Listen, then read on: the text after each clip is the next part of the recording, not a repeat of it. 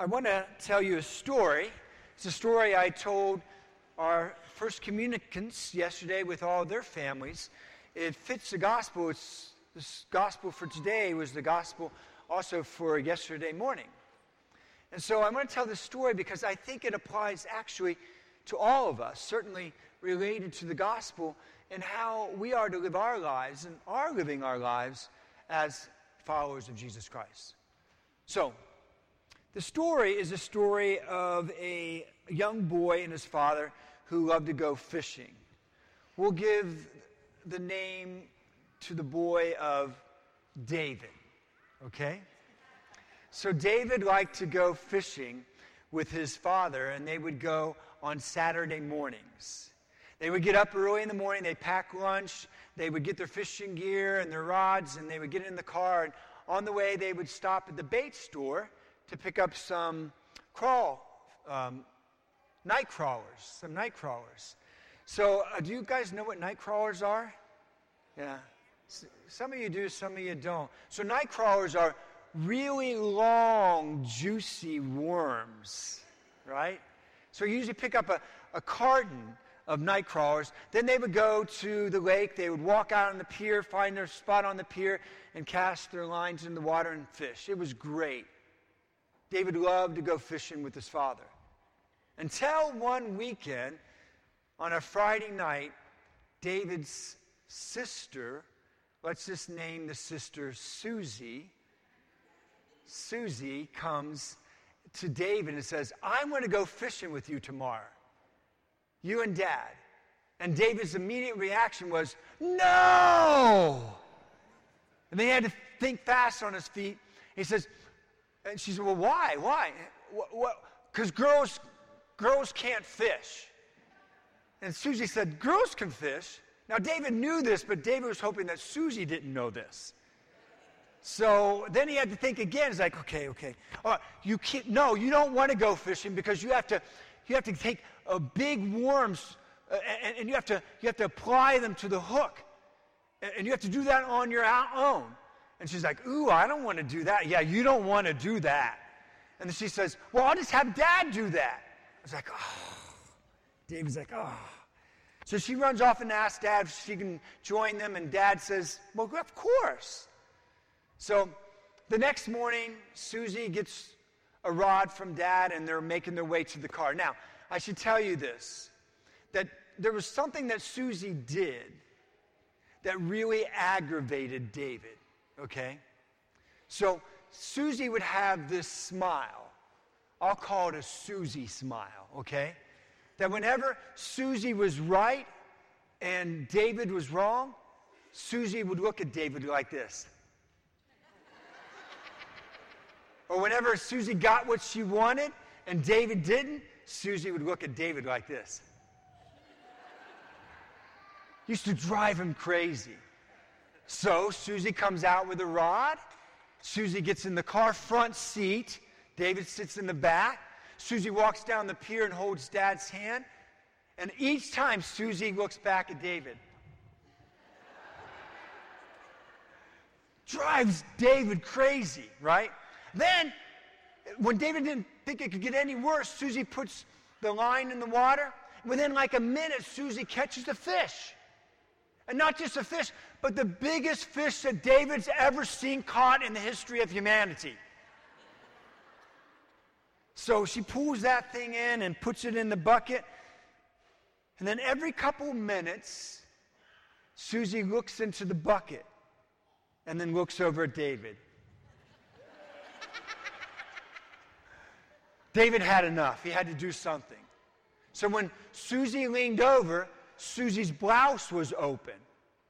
So David, the seven year old that David was at the time, took a night crawler and put, took several night crawlers and throw those down Susie's blouse. So then Susie runs up and down the pier. Oh, I've got night crawlers in my, oh, I've got them in my blouse.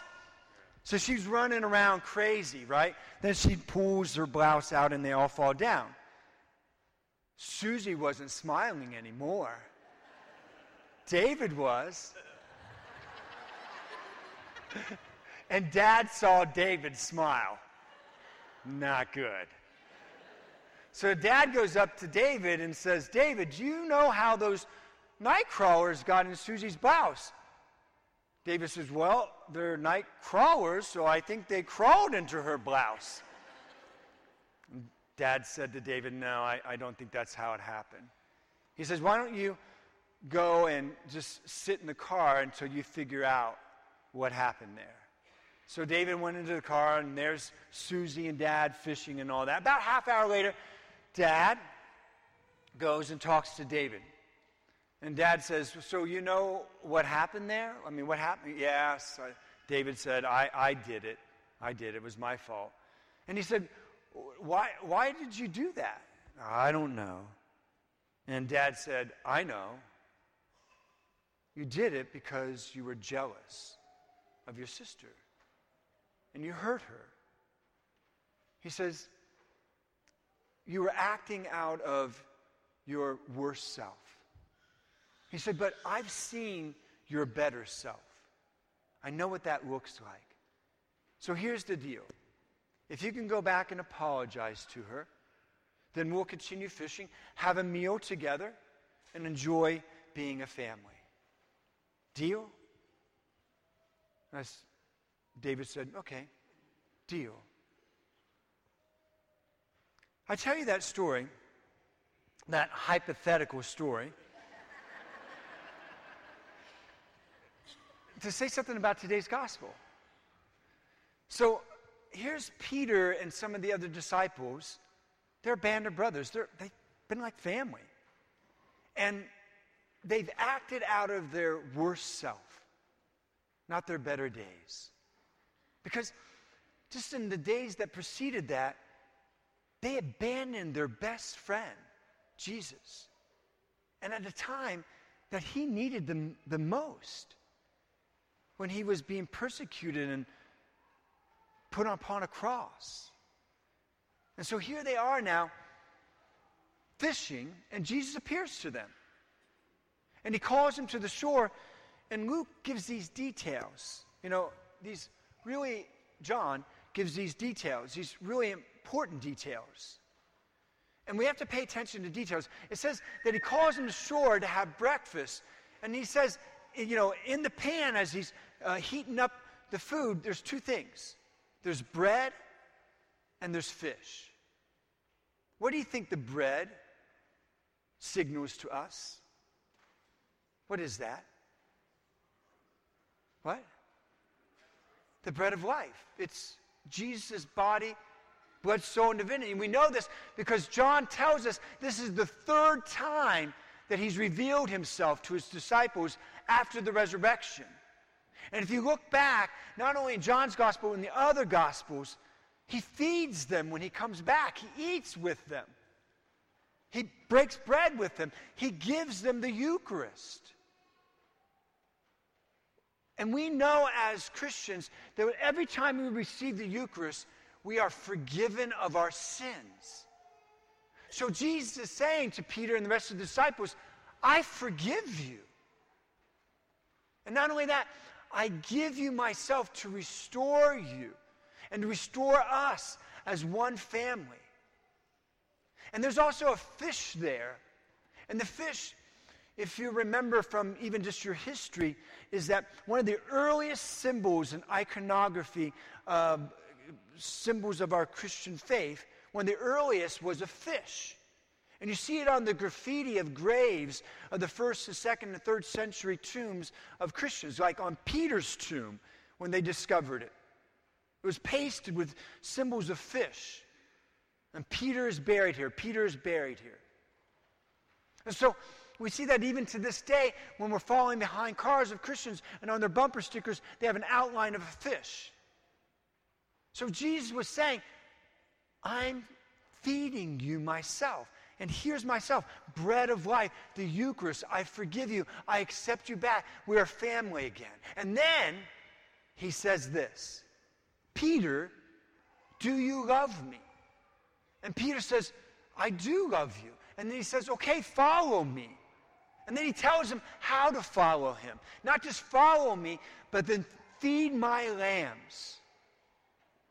Shepherd my flock.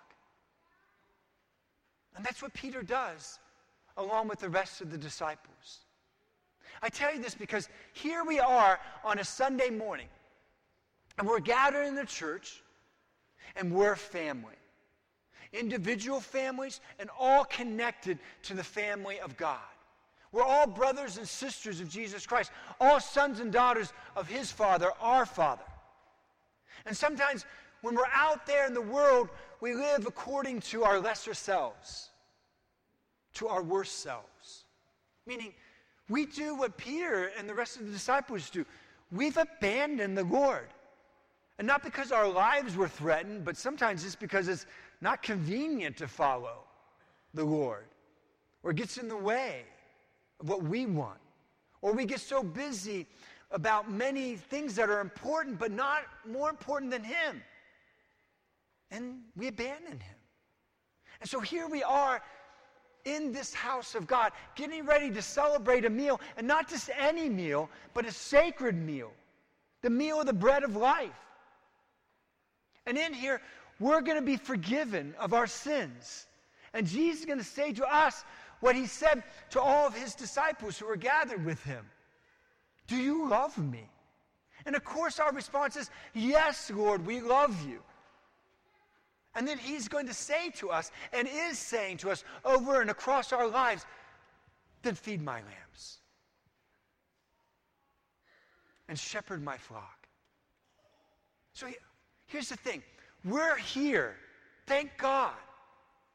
We're in this church as a family doing this, what they did. Thank God. But there are many of God's lambs and sheep that are out there and are not part of God's flock right now. They're not part of this fold, not part of this family, not here with us.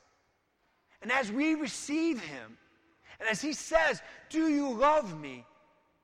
Then He's also saying, Then go and get my lambs. Go and shepherd my flock. So as I feed you, you can feed them.